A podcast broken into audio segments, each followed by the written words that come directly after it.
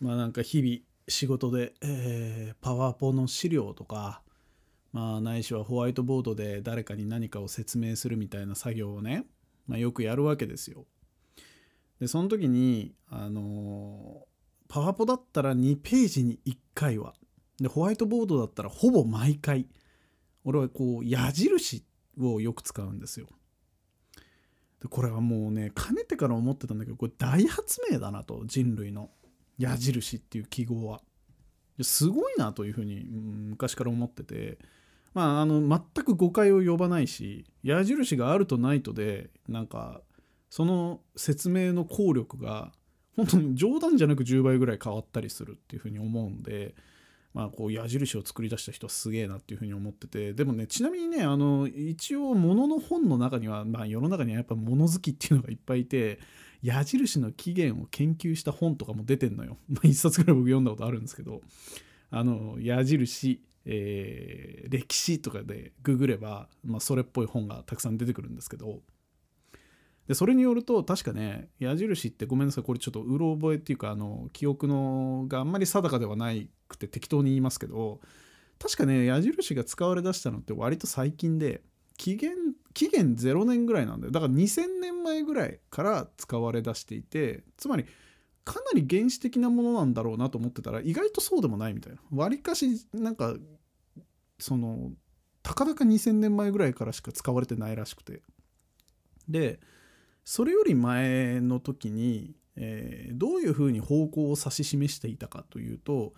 あの足跡だったんだって。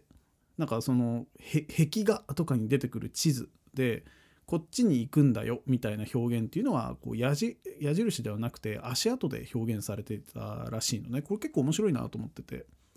でそれが何かの言われでその指で指し示す方がま良いという話になりでその指がだんだんとこう抽象的な記号になって矢印になったみたいな話だったと思うんですけどまあまあまあいいですよ。まあでもいずれにせよこの矢印っていうのはすごいなと思ってて。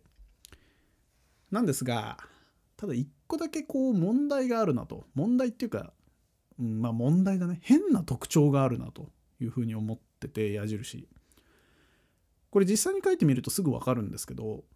例えばこれ今聞いてくださってる方々頭の中にあの矢印を、まあ、適当な方向でいいんで矢印を書いてほしいんですけどこれ書いてみると一発でわかるんですがあの1個困りません？何に困るかっていうと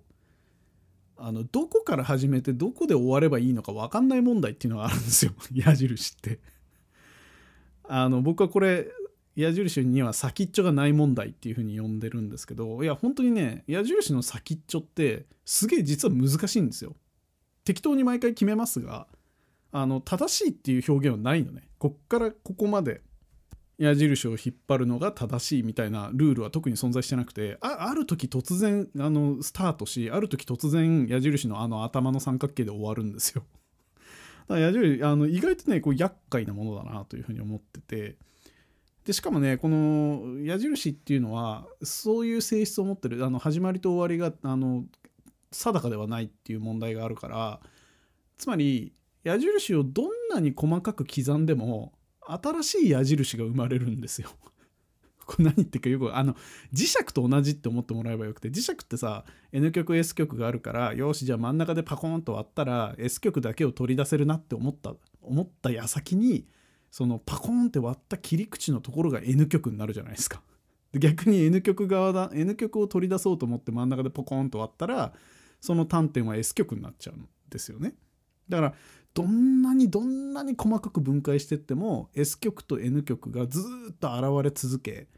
で最後の最後まで S 極を単体で、まあ、ないしは N 極を単体で取り出すことっていうのはできないんですよ。今のところね。計算上はできるんだけど。だからそういう概念的には一応ありそうなもんなんだけど矢印だって概念的には矢印の先っちょとあのスタートっていうのは存在してるんだけどでも矢印をどんなに細かくしていったとしてもあの始まりだけを取り出すこととか、えっと、終わりだけを取り出すことっていうのができないっていうそういう問題を抱えてるんですよ。これを問題だと思ってる人がどれだけいるのか知らないけど俺は毎回結構ねうん矢印ってなかなか取り扱いが難しいものだなと思うんですよ。でも実はあの僕の中ではこれは結構ナチュラルなことでもあって要は始まりと終わりっていう、うん、極めてその相対するもの全く相反するものっていうものがセットじゃないと成り立たないものっていうのがあって、まあ、ないしは、えっと、そセットで存在している矢印から単体のものを抽出できない。どんなに細かく刻んでもその一色で塗られた例えば青色と赤色が同梱している何かがあったとしてそれをどんなに細かくしても青色だけを出すことはできないっていうのは結構なんか僕の中では意外と困るけど自然なことっていう感覚があってまあそれはだからあの慣れ親しんでいる自分の感情とか感覚とか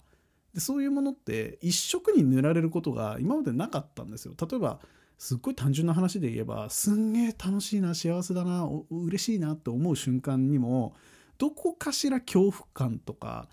あのその終わりを予期して悲しみがもうすでに始まってたりとか するタイプなんですよ僕は。でだから逆に言うとその何か一色で塗られているものっていうものが出てくるとそれはなんか僕の知ってる感情ではないなっていうふうに何か取り出されちゃってる無理やり取り出されているように見えちゃうっていうことがあるんですよ。つまりだから矢印っていうものを考えている時に矢印の先っちょだけ取り出しましたっていうふうに言われてもそれは矢印じゃなくて三角形でしょっていうふうにやっぱり僕は思っちゃうのでそれは矢印とは言わないっていうのと同じようにあの例えば、えー、嬉しい幸せだっていう感情だけを言われても多分それは俺が思ってる感情ではないっていうふうにまあ、思うタイプなんですよ。ちょっと面倒くさくて大変申し訳ないんですけど。で、えー、まあ、今日はですねそれの代名詞であるところのっていうか最近ものすごい勢力を拡大していると思われるあの推し活？推し活っていうものが、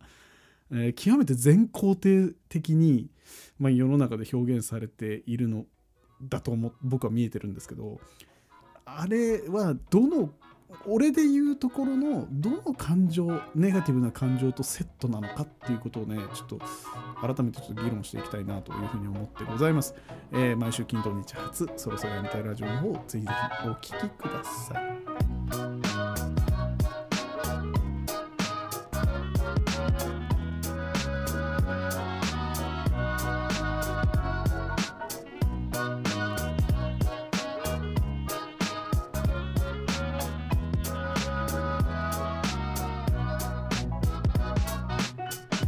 ということで改めましてこんばんはっちゅう話でねあのねいや事の発端はねあのテストステロンっていうツイッターのアカウントがあるんですよ、まあ、すっごい有名だから皆さんご存知だと思うんですけどあのどういうアカウントかっていうと、まあ、大概のことを筋トレで解決しようとする税の、まあ、筆頭みたいなまあ何か困ったら筋トレしなさいと。そしたら全部解決するからみたいな、まあ、すごいあの生きのいいアカウントがあって僕も大好きで、まあ、ちょこちょこ見てたりはするんですけども。でそのアカウントがこの間ねその推し活的なものを絶賛するツイートっていうのをしてて、まあ、バズってたんですよ。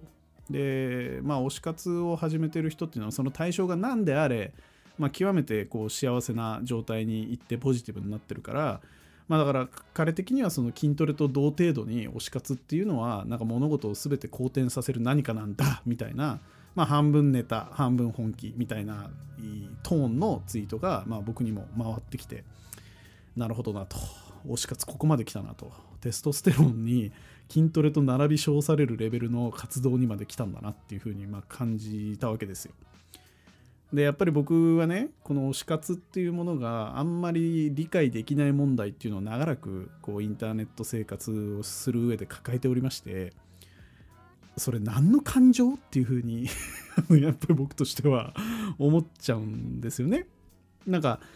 推し活に現れる人の感情っていうものは確かにすごい生き生きとしたりとか幸せを感じたりするものかもしれないけどやっぱそうなると僕の中で感情っていうのは矢印と同じように出口と入り口がセットなのでどこまで行っても感情というものは単体で取り出せない怒りだけを抽出するとかできないっていうふうに思っちゃってるからだから推し活みたいなものの中にもこう生き生きの裏返し陰鬱とした何かっていうものが、えっと、同梱されてないとちょっと困るよっていうのが、まあ、俺の感覚だったんですよ。で、まあ、やっぱり推し活に、まあ、僕の中での具体的な僕が推しているのって息子とかだと思うんですけど、まあ、息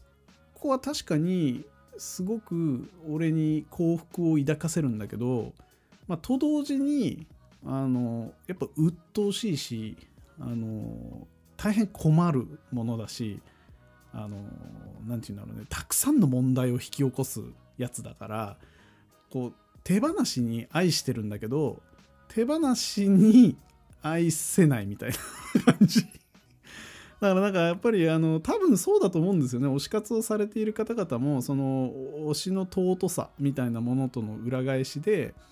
なんかその推しというものが何かしか自分に引っかかることをした時のアンビバレントな気持ちっていうものを抑え込まなきゃいけない何かとか、まあ、ないしはそれを押さなきゃいけなくなった自分の中での複雑な、まあ、文脈？なぜこんなものを押しているんだろうか？みたいなその起源にたどるとすごく陰鬱なものがあったりとか。でなんかそういうものをガツンとセットで考えないと、まあ、推し活っていうものの、まあ、実対には近づけないんだろうなみたいなことをまあ